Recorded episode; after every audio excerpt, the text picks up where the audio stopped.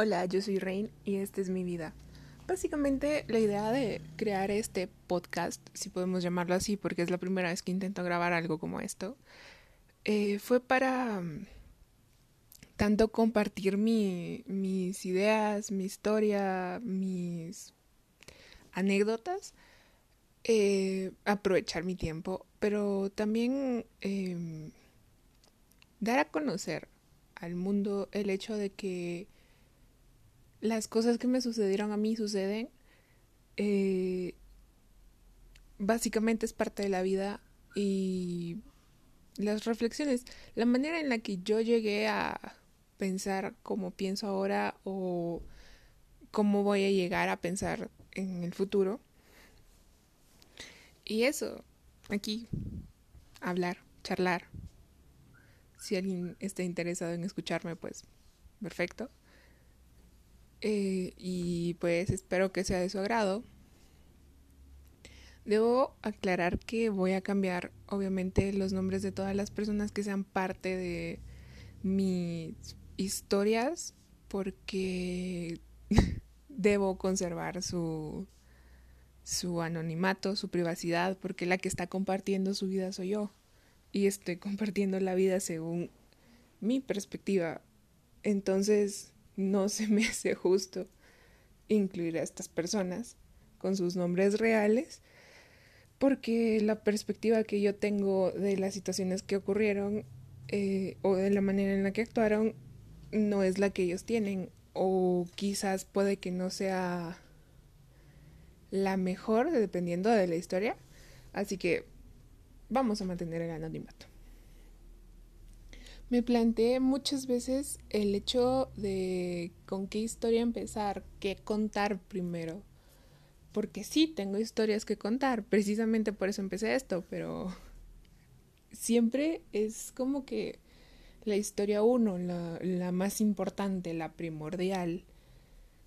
Y pensé en empezar con una historia que va a marcar una una línea media en la cronología de mis historias. Eh, porque pude haber empezado con historias de mi infancia o adolescencia o con historias del presente. Pero no, decidí comenzar con una historia de unos cuantos años atrás, no tan atrás, pero no tan no tan actual tampoco para poder partir de ahí. Va a ser como que la línea que divide el antes y el después de quién soy. Eh, básicamente, me mudé de ciudad hace un par de años, hace unos cuantos años,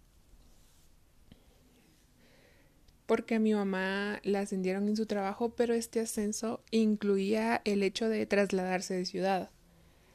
Así que de la nada un día mm, le avisaron y bueno, fue de nos vamos dejando todo atrás. Fue, fue, una, fue una experiencia un tanto loca, podemos llamarla así. De hecho, muchas personas eh, en su posición no habrían aceptado ese tipo de condiciones.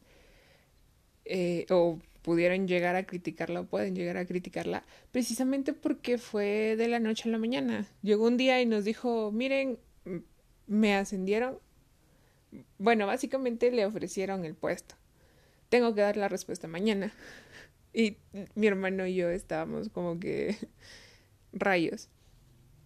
Debo aclarar que esto fue en enero de 2017. Yo tenía 16 años y fue un jueves, si no estoy mal. Y ya, fue como que hoy es jueves en la noche porque mi mamá vivía, no vivíamos tan lejos de su trabajo, pero en la ciudad en la que vivíamos había demasiado tráfico. Entonces, básicamente mi mamá tenía que irse muy temprano y llegaba muy tarde en la noche a veces nos encontraba dormidos o generalmente nos encontraba dormidos. Ese día precisamente no porque pues ninguno de nosotros había comenzado a estudiar, así que teníamos chance de desvelarnos, digámoslo de esta manera. Y pues eso, llegó, dijo, tengo que dar la respuesta mañana, ¿ustedes qué opinan? Mi hermano rápidamente aceptó. Debo admitir que yo estaba renuente. Yo acepté más que todo por presión. Claro, o sea, me siento que me estaban preguntando también por cortesía, más que en sí por tomar en cuenta mi opinión. Y ese era precisamente mi miedo, porque, o sea, no el hecho de que me preguntaran por cortesía, sino que el hecho de que al yo decir que no, mi, mi opinión fuera a influir en, en mi mamá y a la larga arrepentirme. ¿Saben? Tenía 16 años y debo decir que en mi adolescencia no fui la persona más segura o estable emocionalmente del mundo y precisamente ese, ese miedo tenía yo. A la hora de expresarme y decir no, no estoy de acuerdo, no me quiero ir, no quiero dejar mi vida aquí, eh, que se fueran a enojar o que fueran a tomar represalias contra mí o que eso hiciera que nos quedáramos y que mi mamá estuviera frustrada porque yo sabía que era su sueño. Precisamente por eso mi hermano había aceptado tan rápido porque nosotros sabíamos que no sabíamos que la posibilidad del ascenso estaba tan cerca o, era realmente probable, pero sí sabíamos que mi mamá quería eh, esa oportunidad, que si se le presentaba, cosa que realmente era imposible, ahora que lo pienso, me doy cuenta de que las cosas se dieron porque se tenían que dar, pero como les digo, el, la, posibilidad nunca la, la, tomamos tan en serio porque era un sueño que mi mamá tenía, pero sabíamos que no, no era algo que fuera a suceder en un futuro cercano. Por lo tanto, nunca nos planteamos eso hasta que llegó ese día y dijo, bueno, tengo que dar la respuesta mañana, entonces ustedes qué opinan. Y pues ambos aceptamos. Yo con mi inseguridad de no saber, pero lo que más pánico me daba era que mi mamá no se lo había dicho a mi papá precisamente mis padres están separados desde que tengo memoria, eso nunca ha sido como que un problema para mí, nunca ha representado un problema para mí en sí, porque los conozco los dos, em, he convivido con los dos, em, vivo con mi mamá, como pudieron suponer, pero también he convivido con mi papá y me he dado cuenta de que precisamente es mejor que ellos hubieran estado separados eh, a juntos porque realmente las veces que los vi, mm, no estoy diciendo que siempre se pelearan, pero sí, tenían muchas diferencias de opiniones muy marcadas y ah, a veces, generalmente, cuando se trataba de un tema en el que estuvieran confrontadas sus opiniones, era algo un tanto incómodo o tenso estar cerca de ellos porque eh, se, se, podía cortar la tensión con un cuchillo, como dicen. Entonces, eh, precisamente mis papás no estaban juntos y siempre tenían diferencias de opiniones eh, y su forma de actuar era muy diferente a la hora de tomar decisiones importantes y ese tipo de cuestiones. Mi papá siempre ha sido una persona muy pragmática y piensa cada uno de sus movimientos. Es, yo lo llamo un ajedrecista de la vida porque tiene, analiza cada una de las posibles eh, de, las posibles posibilidades, valga la redundancia, las probabilidades que más pueden darse y actúa con base en eso. Entonces, eh, él básicamente ya tenía planeado que dónde iba a estudiar yo.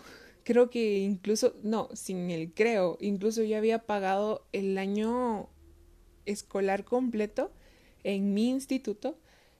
Entonces fue así como que yo sabía que iba a representar un problema que mi mamá le dijera, mira, los chicos y yo decidimos irnos a otra ciudad porque me ascendieron en el trabajo. Entonces mi mamá básicamente eh, estaba muy contenta, llamó a mi abuelita, que nosotros vivíamos cerca de mi abuelita en ese, en ese entonces. Eh, siempre he sido muy unida con mi abuelita. Eh, gracias a Dios he tenido la, la bendición de, de, poder estar cerca de mi abuelita. En ese tiempo vivíamos en, en la misma zona, en el mismo sector. Eh, y era, era algo muy, muy bonito porque yo quiero mucho a mi abuelita y mi mamá también quiere mucho a mi abuelita. Entonces, eh, el hecho de poder decir, puedo ver a mi abuelita todos los días y ese tipo de cuestiones eh, era algo muy bonito. Entonces, eh, mi mamá la llamó, le dijo, era, era un cúmulo de emociones, todo. Y, el, y yo pensaba en lo que venía. Le escribo a mi papá, quedaron eso, eso me sorprendió mucho porque mi papá es de las personas que tiene eh, un tiempo libre muy limitado. Eh, precisamente por eso él sabe organizarse y todo. E, entonces, el hecho de que él pudiera estar libre al día siguiente antes de que eh, mi mamá diera la respuesta y todo, o sea, eso me pareció muy yo lo veía muy improbable, pero se dio, entonces todo se fue colocando. Analizándolo eh, más adelante, me di cuenta de que sí, o sea, las cosas tenían que darse de la manera en la que se dieron. Entonces mi mamá habló con mi papá, mi papá obviamente no estaba de acuerdo porque era una decisión muy apresurada, de manera muy abrupta, y él no estaba para nada de acuerdo con que nos fuéramos todos. Claro, casi no nos mirábamos. Eh, yo miraba a mi papá una vez a la semana. Y el hecho de que estuviéramos a cientos de kilómetros no, no ayudaba mucho en, en vernos. Y como ya dije, mi papá no, no es como que fuera la persona con más tiempo libre en el mundo, entonces el tiempo libre que tenía los fines de semana eh, lo pasaba conmigo. Entonces era así como que no estaba de acuerdo con esa idea. Debo también señalar que en este tiempo yo me estaba llevando mejor con mi papá porque no, no es como que tenga la mejor de las relaciones con ninguno de mis padres vivo con mi mamá, he vivido con mi mamá toda mi vida, por lo tanto, eh, el hecho de llevarme con mi mamá o no, pues no estaba discusión, ¿saben? O sea, convivía más con ella y todo, pero con mi papá no. Y no nos llevamos precisamente bien, eh, pero nuestra relación había mejorado en el último año, año y medio. Entonces mi papá no quería perder eso y debo admitir que yo tampoco pero igual no era, no era algo que estuviera a discusión. Entonces yo no sabía qué hacer, porque yo ya sabía perfectamente que mi papá no estaba de acuerdo y todavía no nos habíamos ido, o sea, mi mamá había aceptado el, el empleo, entonces eh, por mi mente de adolescente pasó la idea de que probablemente quizás yo me podía quedar con mi papá y mi mamá iba a mudarse con mi hermano. Y justo eh, mi mamá nos avisó que ya había hablado con mi papá, que ya había aceptado el empleo y todo, y mi papá me llamó. Entonces eh, yo quería hablar con mi papá, yo quería saber cuál era su opinión, porque para saber qué hacer, para saber de dónde partir, para saber si mi idea de quedarme podía ser posible. Claro, porque obviamente yo no podía decidir quedarme solita porque estaba estudiando, iba a comenzar a estudiar el bachillerato y no tenía trabajo y sabía que no era una opción conseguir trabajo si iba a estudiar de lunes a viernes. Entonces, em, mis, mis opciones eran limitadas y no tenía un adulto que me apoyara o que me respaldara económicamente en lo que yo podía solucionar qué hacer. Entonces mi papá me llamó y yo le contesté y me dijo que ya había hablado con mi mamá y lo que me dijo en ese momento fue determinante. porque en lugar de decirme que no es, o sea, sí me expresó que no estaba de acuerdo, pero no de la mejor manera, sino que me dijo, lo tengo tan presente. Eh, en ese momento me afectó, pero ahora es así como que, bueno, eh, las cosas que decimos a veces no las pensamos bien. En ese momento me dijo, eh, ya me avisó su mamá que se van a ir. Y así como que, sí, la ascendieron. Y no pensaban preguntarme.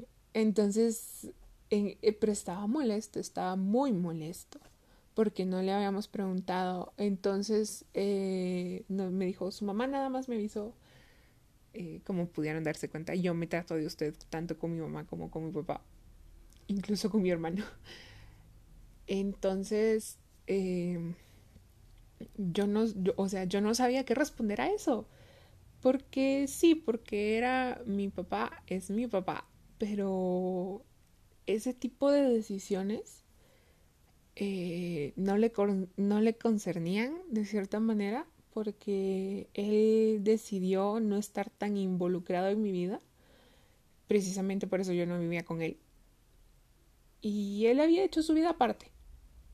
Yo lo miraba, yo lo yo convivía con él, tenía una relación con él, pero tampoco teníamos la mejor de las relaciones, como ya dije, había mejorado en ese tiempo, pero no lo suficiente como para decir que fuera la relación más estrecha, con la mejor confianza y ese tipo de cuestiones. Entonces yo en ese momento no sabía qué contestarle.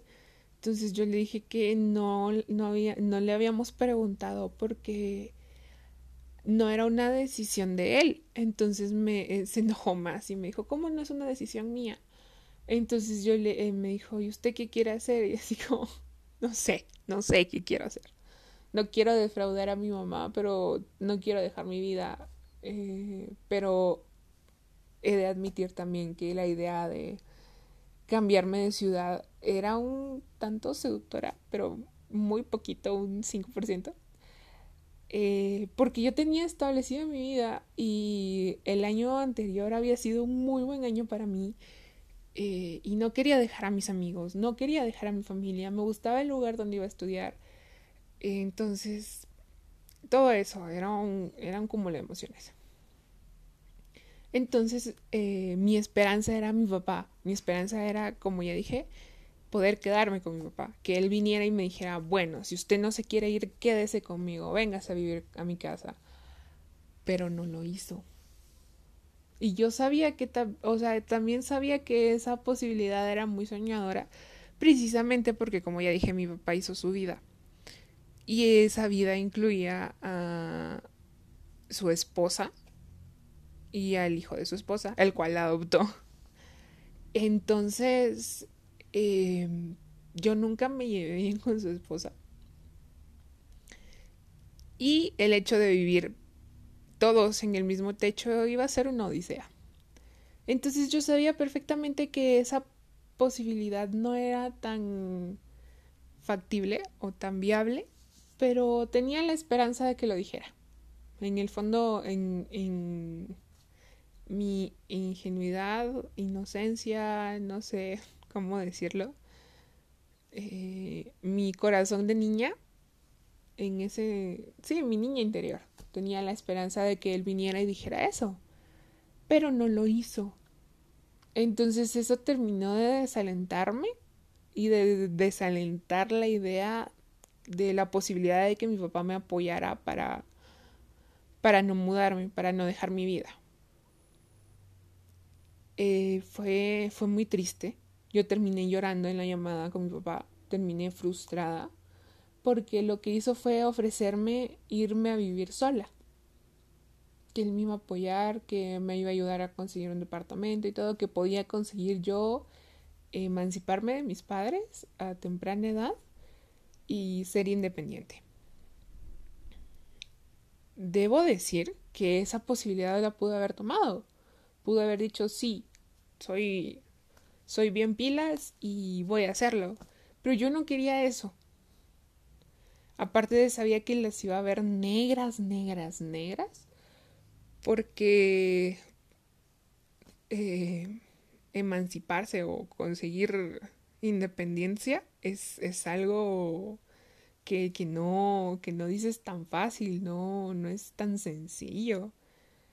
Y hacerlo sola, básicamente, porque sí, sabía que mi papá me iba a ayudar a conseguir el apartamento y dónde vivir y así todo, pero también con lo bien que conocía a mi papá y, la, y las promesas que había cumplido a lo largo de mi vida, sabía que se podía desligar en cualquier momento y yo iba a quedar en el aire. Y como ya dije, en ese momento yo no era la persona más segura de sí misma, eh, ni con la mejor eh, estabilidad emocional, por lo tanto necesitaba de quien apoyarme. Y sabía que mi papá no era el, pedestal más seguro. Eh, entonces ahí fue donde supe que no me quedaba de otra. Yo ya había aceptado, ¿saben? O sea, meditándolo más adelante, que lo medité, me di cuenta de que si yo hubiera hablado las cosas hubieran sido diferentes. Eh, quizás sí se hubiera cumplido el hecho de que no nos hubiéramos mudado. Pero bueno, o sea, yo decidí no hacerlo en ese momento. Eh, y todo fue tan rápido después. Eh, fue un estrés. Fue un estrés empacar todo, Llevábamos 10 años viviendo en esa casa. Había demasiadas cosas acumuladas, demasiadas cosas de las cuales deshacernos, pensar en qué llevarnos. Eh, fue, fue, un, fue un estrés, fue un dolor de cabeza, pero al mismo tiempo todo pasó demasiado rápido. O sea, esos días los recuerdo que pasaron volando. Entonces conseguimos casa muy rápido, cosa que me sorprendió. En tres días conseguimos casa. Eh, o sea, y ni siquiera fueron tres días. Tres días estuvimos en la ciudad porque mi mamá y yo fuimos a buscar la casa. Nos íbamos a mudar a una ciudad que yo no conocía. Mi mamá sí, a mi mamá le encantaba la ciudad, por eso quería mudarse. Eh, entonces estuvimos tres días, pero la casa la conseguimos el segundo. Entonces, básicamente el tercer día estuvimos porque teníamos que hacer compras y llevar cosas de aquí para allá y así. Entonces conseguimos casa en dos días. Y ya sabía yo dónde iba a estudiar y todo. Cambié de carrera. Entonces, pues se dio. Nos mudamos. Eh, me acuerdo que yo estaba muy triste porque yo no sabía cómo decírselo a mis amigos. Eh, entonces, eh, básicamente conozco a mi mejor amiga desde que yo estaba chiquita. Cuando entramos a la primaria nos conocimos y nos hicimos muy buenas amigas y desde entonces somos amigas. Eh, y tenía, tenía más amigos a los cuales ya no iba a ver, obviamente. Y había un chico que, que me gustaba, ¿verdad? El cual también era mi mejor amigo. Bueno, era de mis mejores amigos, más bien. No era mi mejor amigo, mejor amigo, porque pues no. Pero pues sí, me, llevaba súper bien con este, con este chico. Eh, y compartíamos demasiadas cosas, demasiados intereses. Yo no se lo había dicho como tal, pero ambos sabíamos como que eh, era, era una situación, un acuerdo tácito, ¿saben? Eh, a veces dices más eh, sin pronunciar una palabra, pero pues eso. Pero es igual, o sea, este chico, aparte de ser el chico que me gustaba, era mi amigo, entonces yo no sabía cómo decírselos. Y recuerdo bien eh, que a este chico se lo conté estando en esta ciudad buscando la, buscando la casa el primer día que, que vi que ya era real la situación. ya es, o sea, cuando, cuando dices, eh, bueno, ascendieron a tu mamá, pues ok, va. Eh, todavía no es tan real la situación, pero ya estando en esta nueva ciudad, buscando una casa, habiendo visto varias casas, varias posibilidades, sentada en un McDonald's, eh, en comiendo y en 15 minutos yendo a ver otra casa, dices, bueno, ¿sabes? O sea, ya es algo real. Entonces se lo conté en ese McDonald's.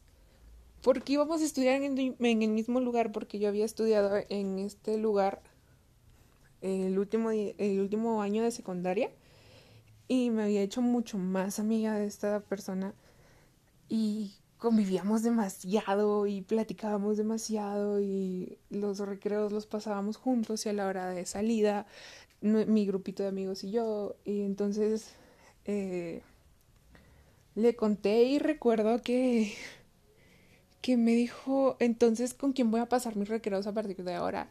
Entonces, eso, eso me, me pegó porque yo no sabía qué responderle. Yo también estaba triste. Pero él me dijo, sigue tus sueños. Porque yo, yo iba a seguir una carrera que yo quería seguir, pero que no era posibilidad en, en ese lugar donde estábamos estudiando. Y pues yo no, yo no quería dejar ese, de estudiar en ese lugar en ese instituto y tampoco quería enfrentarme a, a, mi papá y decirle quiero seguir una carrera artística porque sabía perfectamente que me iba a mandar por un tubo. Entonces me dijo, pues síguela. Entonces me pareció muy bonito, pero pues igual. Al mismo tiempo estábamos muy tristes los dos. Me dijo, no te preocupes, vamos a hablar por, por mensajes, por Messenger, por WhatsApp, eh, Skype, vas a estar vas a estar en otra ciudad, pero no en otro país ni en otro planeta, entonces todo está bien. Eso fue bastante alentador, tuve, tuve el apoyo de mis amigos, eso me alegró, porque tenía miedo también de que mis amigos no me apoyaran. Pero no, todos mis amigos me apoyaron, estaban tristes, pero bueno, eh, apoyo infinito de mi familia, todos nos ayudaron a arreglar las cosas. Y así y comenzó. Comenzó la travesía en la nueva ciudad. Y pues así empezó. Eh, básicamente fue muy raro. El primer día fue súper extraño porque vinimos con el jefe de mi mamá. Nosotros no tenemos eh, un automóvil o una motocicleta o algo así, sino que pues utilizamos el transporte urbano y ese tipo de cuestiones. Pero mi mamá y yo nos vinimos con el con el jefe de ella porque tenía que arreglar lo del contrato de la casa, porque el contrato de la casa, el de arrendamiento, iba a quedar a nombre de él, porque, bueno, a nombre de la empresa, pero él iba a ser el representante de la empresa.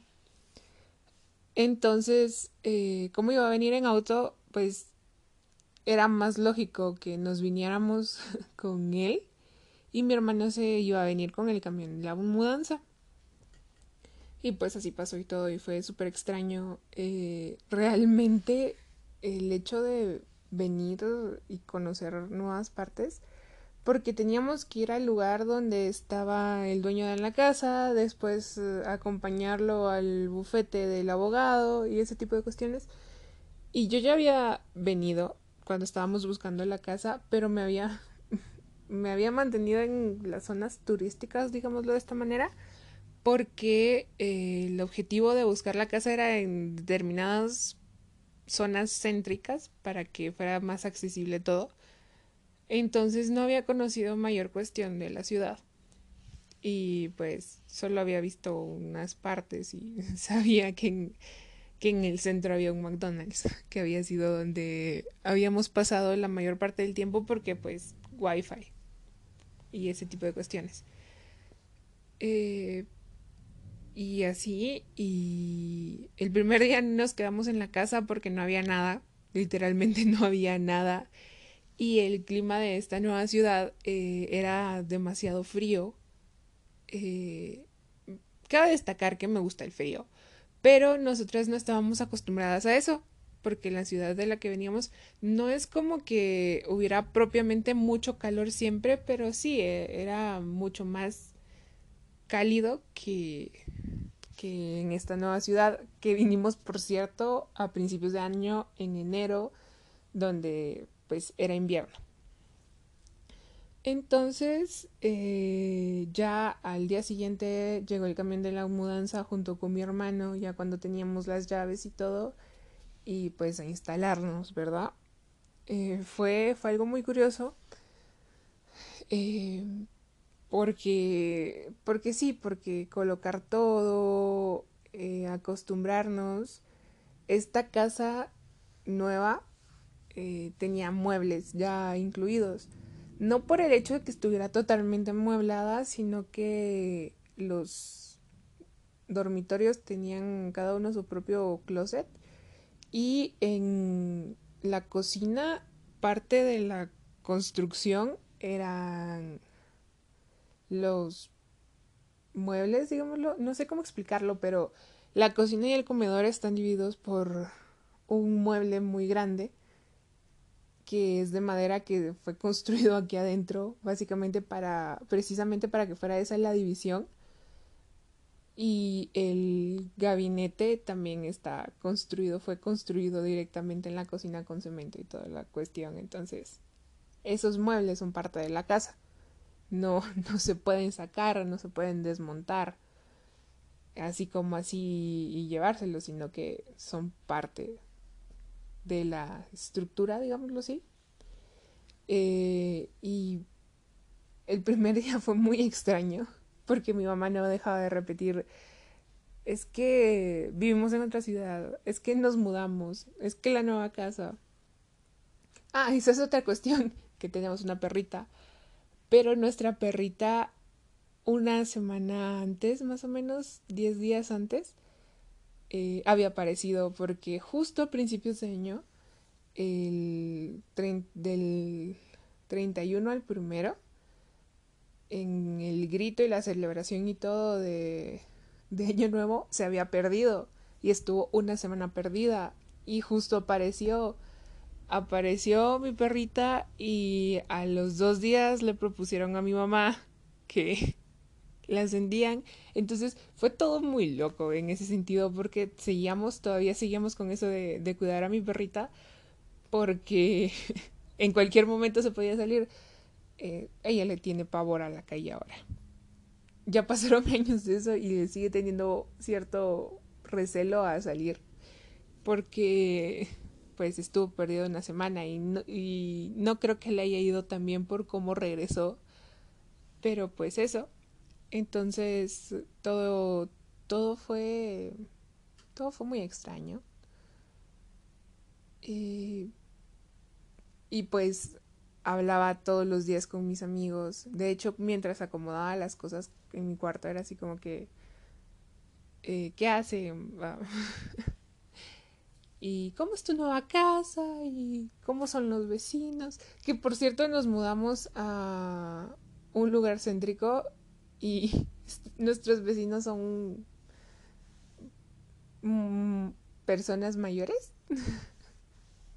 Entonces, eh, es así como que, bueno, tenemos, eh, casi no tenemos vecinos ahorita que lo pienso, solo hay tres casas, aparte de la nuestra, eh, que están, que sirven de vivienda, digámoslo así y las otras dos son tiendas y uno es un es una clínica de un doctor y la otra era una panadería, entonces no es como que mucha gente viva cerca. Hay una escuela de español y ese tipo de cuestiones. No tenemos muchos vecinos y los que tenemos pues son gente mayor. Y así. Eh, ah, también las clases ya habían empezado porque todo este rollo se dio la segunda semana de enero, lo de la propuesta y todo, pero pues nos tardamos una semana en trasladarnos, así que las clases ya habían empezado. Y yo comencé una semana tarde.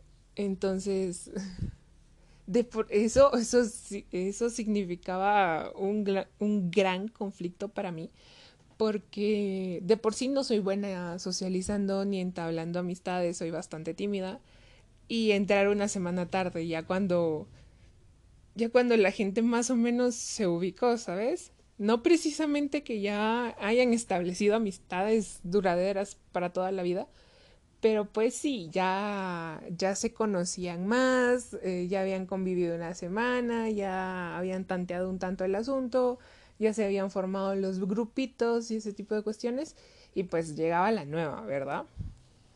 Y, y para variar, tampoco soy la persona más extrovertida como para poder incluirme en un grupo así como así. Recuerdo que llegué y estaba súper cohibida. Eh, el director me recibió y me dijo, ah, tú eres la chica que acaba de inscribirse. Y yo así como que sí, vengo de otra ciudad y no conozco a nadie.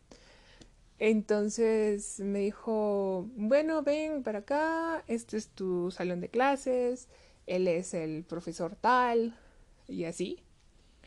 Eh, recuerdo que pensé que bajito, porque soy, soy bastante alta para mi edad. bueno, para ser mujer soy bastante alta. En los estándares de Latinoamérica, en los estándares de Centroamérica. Eh, no sé, creo que para Europa no, pero sí, soy bastante alta en general. Entonces, eh, la mayoría de las personas son más bajas que yo. Y pues este señor era más bajo que el promedio, entonces pensé que bajito. Pero yo parecía pollito recién comprado. Entonces me dijo, bueno, aquí te vas a sentar, porque recuerdo que nos asignaban los lugares, no, no podías decir, bueno, me voy a sentar en donde quiera, no, te asignaban los lugares. Entonces yo, para variar, llegué temprano, llegué súper temprano. Recuerdo que la hora de entrada era de siete y media a ocho y yo llegué como a las eh, siete y cuarto, más o menos, llegué 15 minutos antes de que llegara la persona que más temprano llegaba, o sea, súper loca. en este momento lo recuerdo así como que, porque hice eso, pero recuerdo que estaba muy estresada. Soy una persona un tanto ansiosa, bastante ansiosa, la verdad. Y me gusta hacer las cosas bien. No me gusta ser impuntual y me choca cuando lo soy. Cuando llego tarde es, es algo que, que me fastidia. Entonces dije, oh, bueno, me voy a tener que, que adaptar, no sé, en mi, en mi cerebro en ese momento fue buena idea llegar 15 minutos antes de que empezara la hora de entrada, porque el colegio lo, lo abrían a las 7. Entonces dije, oh, bueno, si, si llego a las 7 y cuarto, pues está bien, porque vivía súper cerca del colegio. Me hacía unos 8, 7 minutos caminando. Precisamente por eso fue que, que me quedé a estudiar ahí no solo porque tenían la carrera que yo quería seguir, sino que pues no conocía a nadie, no conocía eh, nada en la ciudad y pues irme a vivir, no, irme a estudiar, perdón, eh, a un lugar que estuviera demasiado lejos de mi casa no era opción. Eh, mi mamá, digamos que es un tanto sobreprotectora, no al punto de no pueden salir solos, pero pues sí, sí, sí era un tanto, se estresaba un poco demasiado si sabía que nos podíamos perder o algo así. Entonces, eh, pues me dijo que mejor estudiara ahí porque quedaba cerca de la casa y ella sabía dónde iba a estudiar exactamente. Y cualquier cosa, pues, podía ubicar, ubicarme fácilmente. Entonces, pues, decidí llegar 15 minutos antes y todo. Y mi plan fue observar a todo el mundo. Debo decir que a pesar de que soy retraída y entablar amistades no se me da muy bien, también puedo venir y hablarle a alguien.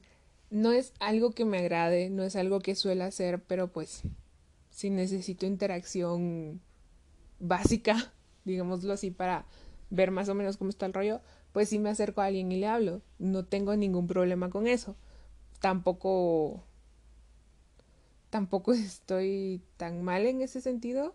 No es algo que haga, no es algo que me guste hacer, pero pues no tengo problema en la hora de hacerlo. Pero decidí observar a mis compañeros, ver más o menos quién se juntaba con quién, eh, cómo se comportaban, estar sentada en silencio escribiendo en mi cuaderno, que debo decir que me gusta escribir. No sé, se me da, y se, me da la facilidad de escribir e inventar historias de la nada cuentos, cuentos en su mayoría porque pues no los desarrollo tanto. Tengo varias historias y todo, me gustaría ser escritora en un futuro, escritora profesional porque pues Supongo que si escribes ya eres escritor. No sé. El punto es que estaba yo escribiendo y recuerdo que un compañero llegó y estaban atrás mía. No sabían disimular para nada. En plan de, ¿y ella qué? Pues es nueva, supongo. Le respondió el otro. Mm, ¿Y cómo se llamará? Saber. Y esa fue su conversación. Y yo así como, eh, ¿sí saben que los puedo escuchar? no sé, digo, eh, no tengo puestos audífonos. Eh, ¿Cuál es el punto de eso? Pero en fin, no, no, no me rayé demasiado con eso. Fue así como que, mm, ok. Y yo estaba eh, observando a la gente, viendo más o menos cómo llegaban, quiénes se saludaban con quién. era una clase pequeña. Eh, como ya dije, el colegio era de, no sé si ya lo dije, pero el colegio era de menos de 100 estudiantes en total. Y había secundaria y preparatoria. Y según recuerdo, éramos la clase con más estudiantes. Eh, pero, mm, pues básicamente era una clase pequeña en sí. Y tenía mucho eco. Entonces se podían escuchar las conversaciones de la gente entre más vacía estuviera la clase, más se podían escuchar. Entonces, más o menos iba escuchando y todo, iba viendo el modo de la gente y así. Porque vamos, o sea, las primeras impresiones siempre son son lo que nos motiva a hacer o dejar de hacer. Entonces, podemos juzgar mal a la, podemos juzgar mal a la gente. solo guiándonos por nuestra primera impresión. Sí, sí podemos, generalmente lo hacemos el 90% de las veces juzgamos mal a alguien por el simple hecho de que hizo algo, sea bueno o malo, la primera vez que lo conocimos y pues en eso nos basamos si no tratamos mucho a esa persona. Entonces yo iba viendo más o menos con quién pensé que me podía llevar mejor, así, pues, por encimita, digámoslo así, para saber a quién hablarle primero. Al final me iba a terminar relacionando con todos o con la mayoría porque pues éramos compañeros de clase. Nos iba a tocar eh, trabajos en equipo, exposiciones, ese, tipo de cuestiones. A la larga le terminas hablando a la mayoría de tus compañeros sobre una tarea o algo así. Entonces, solo era como que el primer contacto para ver con quién podía encajar un poco mejor. Y recuerdo que la chica que estaba a la par mía llegó y, estaba buscando su escritorio porque todos tenían escritorios forrados. Eso fue otra cuestión que forraron y nombraron sus escritorios los primeros tres días y pues yo llegué una semana después, ¿verdad? Entonces mi escritorio era el único que, que no concordaba y eso me dio mucha risa.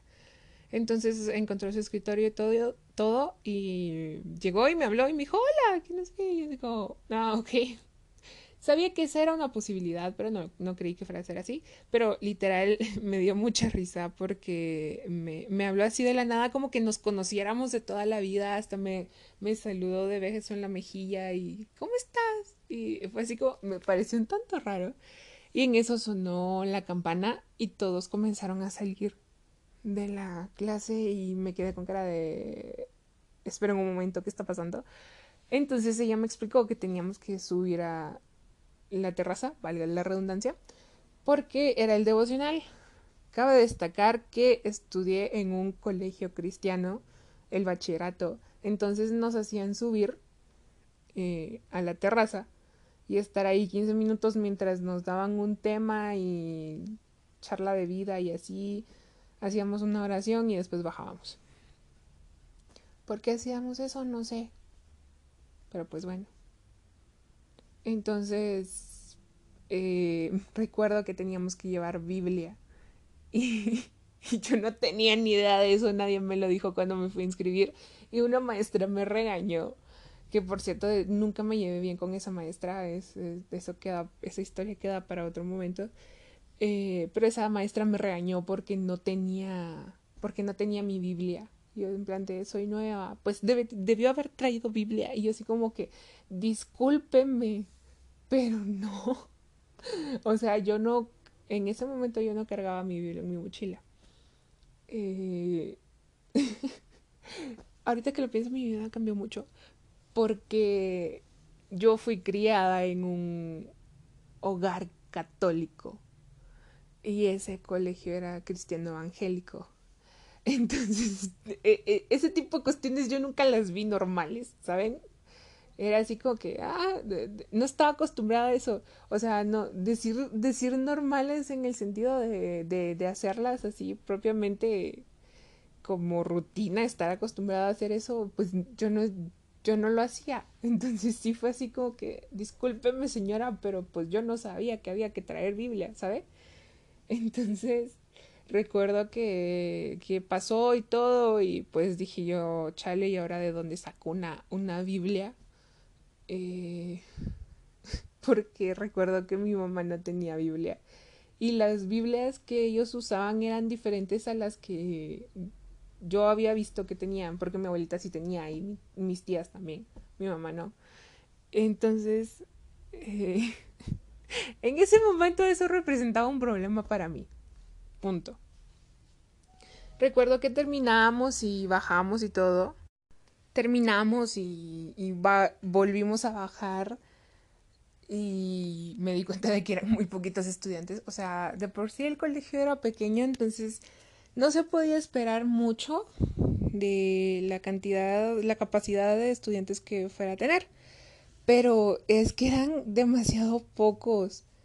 Dije que éramos menos de 100, pero creo que éramos menos de 80. Si no es que sí, más o menos éramos como 80. Y eh, fue así como que rayos, sí son poquitos. Y recuerdo que bajamos y esta chica se me pegó y me dijo, hola, yo soy Vanessa. ¿Y tú cómo te llamas? Y yo así como, soy Rey, mucho gusto. Y pues comenzamos a hablar porque pues, según yo íbamos a comenzar con las clases ya inmediatamente, pero pues no fue así.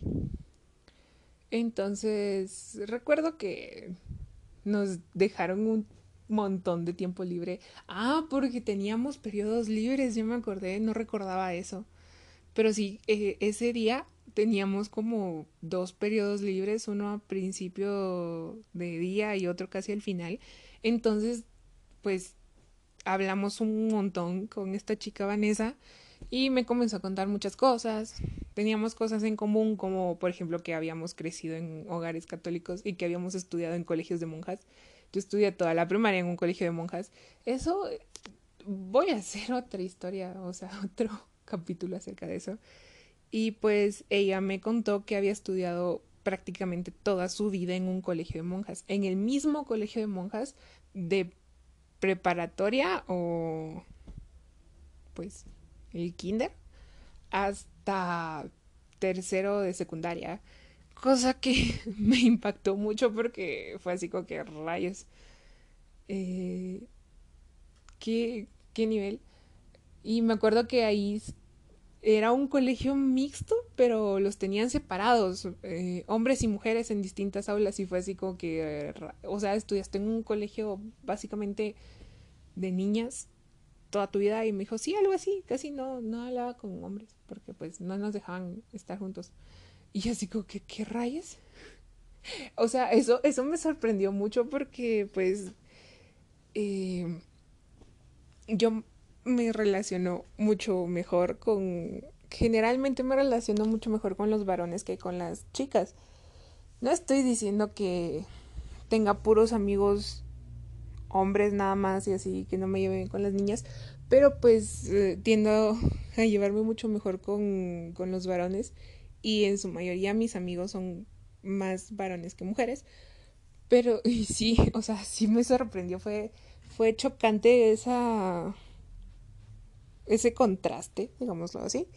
Y nos pusimos a hablar, eh, teníamos intereses variados, o sea, sí teníamos bastantes cosas en común, pero al mismo tiempo teníamos cosas que no. Y me acuerdo que ella hablaba mucho, yo hablo mucho, yo me considero para china pero ella en serio hablaba mucho y muy rápido y hablaba de todo y como que tenía tenía mucho de qué hablar. Entonces, eh, bueno, dije, ok, bueno, ya tengo alguien con quien hablar. Eh, eso puede ser tachado de la lista. Y recuerdo que para el recreo teníamos que subir otra vez a la terraza no podíamos quedarnos en las aulas, cosa que me, me incomodaba porque yo estaba acostumbrada en mi antiguo instituto, que éramos demasiados, éramos 900 estudiantes, ese, ese lugar era bastante grande y nos podíamos quedar dentro de las aulas. Era así como que podíamos estar en cualquiera de los patios o dentro de las aulas o podíamos ir a las aulas de otros grados que yo generalmente no me mantenía en en mi aula en, en el recreo, sino que estaba con mis amigos que eran de otros grados. Eh, entonces sí, sí, se me hizo chocante. Entonces subimos y fue ahí donde me di cuenta de por qué Vanessa tenía tanto que hablar y así. Y es que ella no se, no se llevaba con nadie de la clase. Realmente era más tímida de lo que yo era y precisamente por eso me habló. Fue así como que vio que había una chica nueva que parecía pollito recién comprado y se sintió identificada eh, y me habló para que no estuviera sola. Cosa que me pareció un gesto bonito, pero al mismo tiempo fue que, ok, gracias. Entonces ella me presentó a las personas con las que se había estado sentando en el recreo y con las que había convivido y eran chicos de secundaria, cosa que se me hizo muy normal, pues, porque pues nosotros estábamos en primer año de bachillerato, pero habíamos estado en secundaria el, el año anterior, tampoco es como que hubiera mucha diferencia. Entonces comenzamos a hablar y vamos a ver, eran tres chicas en el grupo, incluyendo a, a Vanessa, eran cuatro, ¿no? Ya recordé, eran cuatro junto con Vanessa y eran dos chicos. Entonces, pues cuando yo me uní, éramos cinco chicas. Y recuerdo que tres de ellos, si no estoy mal, no, cuatro de ellos eran de tercero de secundaria y una era de primero. Entonces, pues, básicamente en su mayoría eran de tercero de secundaria. Entonces comenzamos a hablar y así. Y pues eh, me llevé bien con ellos. Eh, pero me di cuenta de que su, su charla, su plática era un tanto, no sé. Eh, uno de esos chicos tenía demasiada confianza. Y eran, podemos decir que eran de personas de las que son ruidosas no es que me molestara, sino que yo no suelo hacer, ser así eh, en primera instancia. Porque sí, yo molesto mucho y me río muy fuerte y ese tipo de cuestiones. Pero cuando ya agarro confianza, cuando ya tengo, sé, sé cómo tratar a, a una persona, no me gusta a las primeras de cambio tratar a alguien así porque pues la gente puede ser muy susceptible y puedo herir susceptibilidades porque tiendo a ser un tanto brusca en mis bromas y el humor pesado que manejo, manejo humor pesado, la ironía, el sarcasmo, humor negro y ese tipo de cuestiones. Eh, no, no, no generalmente no soy así con todo el mundo, sino que los que los que lo permiten, digámoslo de esta manera, si alguien viene y, y me dice no, no me trates de esa manera, pues yo digo, ok, está bien, no voy a bromear así contigo, podemos seguir charlando, todo chill, pero, pero, o sea, solo con la gente que lo aguante, digámoslo así, o a la que le guste bromear así. Y, o sea, me, me gusta ser agradable con todo el mundo, en el sentido de que si a alguien no le gusta un tipo de humor, pues no lo utilizo con esa persona, porque nunca me ha gustado eso de, ay, yo, yo así soy, yo bromeo de esa manera y si no te gusta, pues lástima, o te aguantas, o qué chillón sos. Ese tipo de cuestiones nunca me han gustado, sino que ante todo el respeto.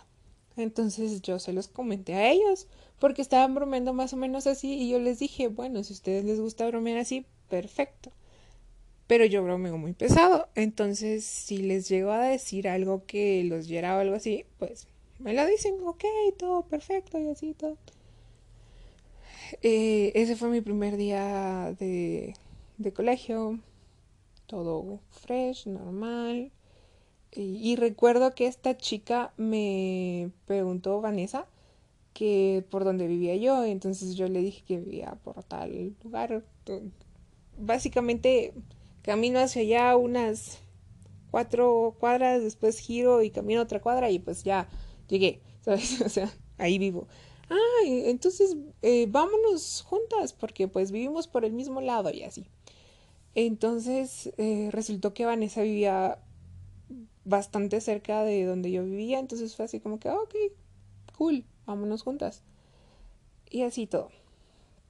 Eh, llegué, no teníamos internet, pasamos cuatro meses sin internet porque la, la compañía de, de cable no venía a instalar el internet.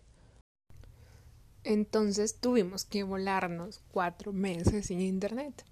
Pero pues eso, o sea, sí me afectó lo del internet porque básicamente no teníamos ni internet ni cable, precisamente por lo mismo, porque el servicio iba junto.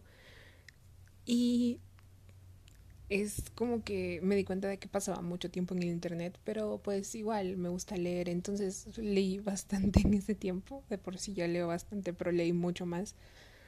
Y pues también se sentía un tanto la soledad, por lo mismo de que como no teníamos internet, entonces eh, de estar comprando tarjetas no era opción tampoco. Entonces, cuando no tenía, porque mi teléfono es prepago, no tengo un plan ni nada, entonces cuando no tenía internet o algo así, sí tendía a sentirme solitaria porque no podía hablar con mis amigos y no conocía a nadie y así. Pero pues leer ayudaba y pues hacer tareas también.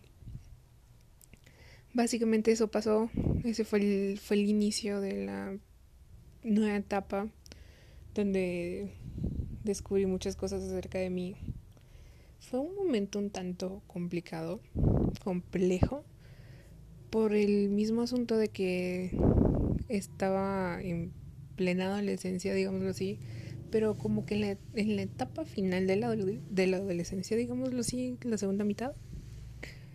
Entonces, básicamente, eh, todo lo que conlleva los cambios de humor, descubrir quién eres y así, y hacerlo mientras comienzas una nueva etapa en tu vida en el sentido de conocer más personas, restablecerte y así.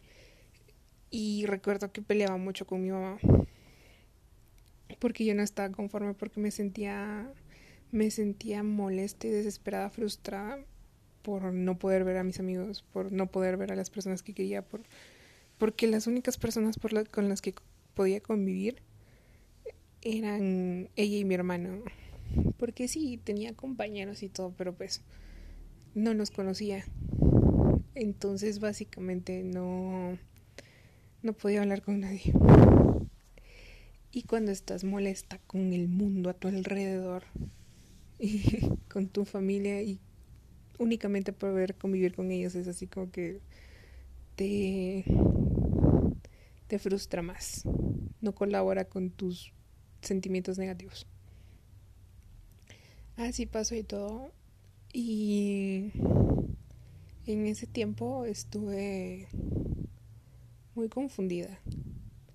Pero lo bueno fue que tenía brackets de ortodoncia en ese momento. Entonces, como ya llevaba casi cuatro años con la ortodoncia, mis papás llegaron a la conclusión de que era mucho más fácil que terminara el trabajo de ortodoncia con mi mismo doctor de siempre a que consiguiera otro dentista aquí.